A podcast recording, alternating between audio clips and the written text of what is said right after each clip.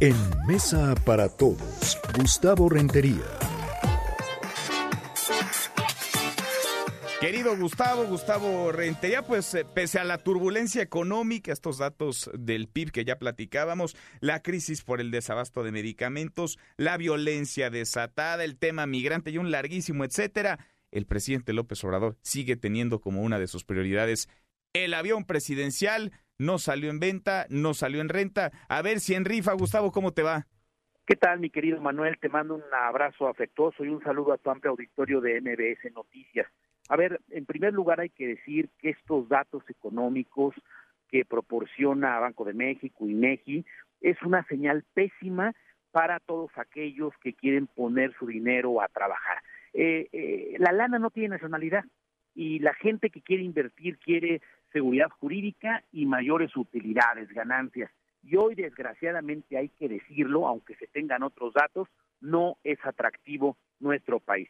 Y efectivamente, el tema del avión eh, pareciera de risa loca, pareciera eh, un invento eh, de, un niño de párvulos, pero, pero hay que entender, mi querido Manuel, por qué el presidente puede inclusive sacarse de la manga la posibilidad de una rifa vía la lotería para pagar el avión presidencial. Bueno, hay que entender que, que toda su argumentación los últimos 18 años para llegar a ganar 30 millones de votos es que todo lo que hizo el PRI y el PAN está basado en la corrupción. Es decir, la argumentación es, ese avión no lo tenía ni Obama, fue un gasto terrible y tú por eso no tienes educación, tú por eso tienes baches en tus calles, si es que tienes calles, por eso tu negocio no va bien, por eso estás destinado al fracaso.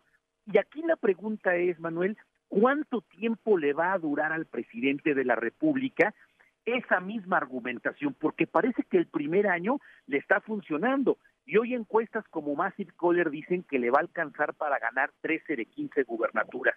Yo repito, la pregunta que debemos hacernos, más allá de que es una tontería lo del avión, es cuánto tiempo le va a durar al presidente de la República, porque hoy sigue dividida la sociedad, por un lado, que es una locura, que estamos al borde del precipicio, y otros que efectivamente el avión es símbolo de la corrupción de lo que hicieron los regímenes pasados. Pues sí, porque este es un gobierno de símbolos, los símbolos alcanzaron, dieron resultados, sostuvieron la popularidad eh, muy alta del presidente López Obrador en el primer año, pero los problemas ahí siguen, ¿no? O sea, ahí sigue la violencia, ahí sigue la inseguridad, ahí sigue el desabasto de medicamentos, ahí sigue el nulo crecimiento, más bien la contracción ya en términos económicos. Mientras tanto, el avión, Gustavo, como un distractor, como un símbolo, como una estrategia, como parte de una narrativa, un avión presidencial al que no se va a subir nunca el presidente López Obrador, que él no lo compró, lo usaba Peña Nieto, lo compró Calderón, no lo tenía ni Obama, decía.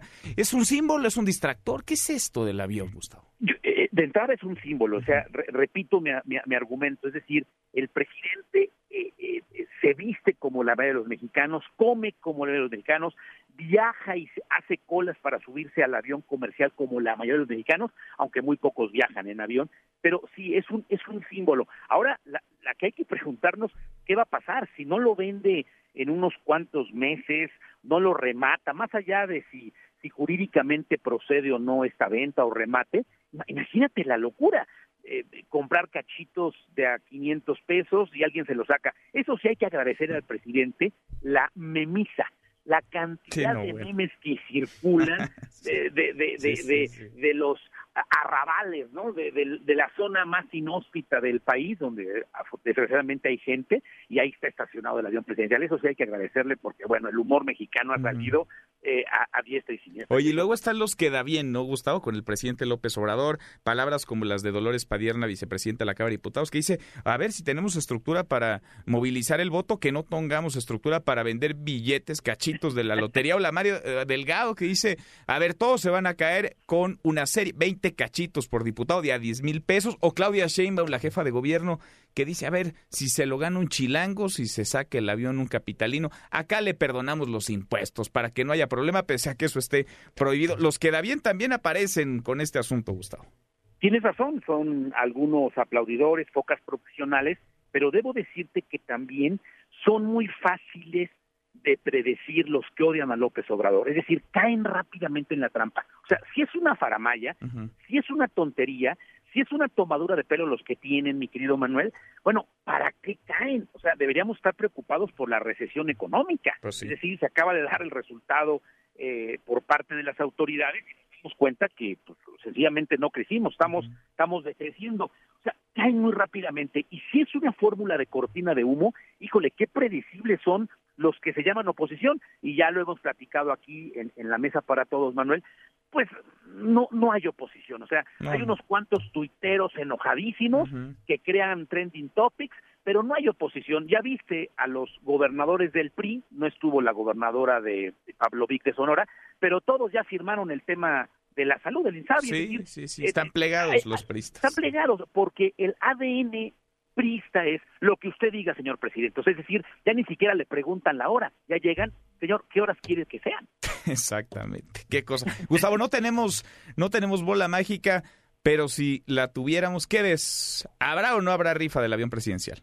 Yo, yo creo que no. Sencillamente es, es, es una es una locura imposible, pero sí la argumentación sí estará montado en ese en ese discurso de que los demás hicieron cochinada y por eso tú no tienes que comer, los demás se robaron tu lana y tienen departamento en Miami, pero tú no tienes educación, estás destinado a la pobreza. Esa argumentación diaria del presidente en la mañanera va a continuar y la pregunta debería ser cuánto tiempo más. Porque en el 21, Manuel, hay 15 gubernaturas, 500 diputados, cantidad de diputados locales y, y ya no falta nada para el 24 o sea, ya pasamos un año y medio y la gente todavía está discutiendo de si está bueno o malo que esté en Palacio López Obrador. Señores, ya, ya lleva un tercio pues de, del, gobierno y él, él sí, otros no, pero él sí ya está pensando en si es Sheinbaum, es eh, Marcelo Ebrard Casaubón, eh, o se saca de la manga otra persona. Él sí es un animal político y creo que están los opositores o los que se llaman opositores eh, en una jugada completamente distinta a la que es el presidente Pues ahí siguen noqueados, tirados en el ring. Gustavo, gracias como siempre. Te mando un fuerte abrazo, mi querido Manuel, y buen provecho a los que nos escuchan en Mesa para Todos. Igual para ti, muy buenas tardes. Mesa para Todos.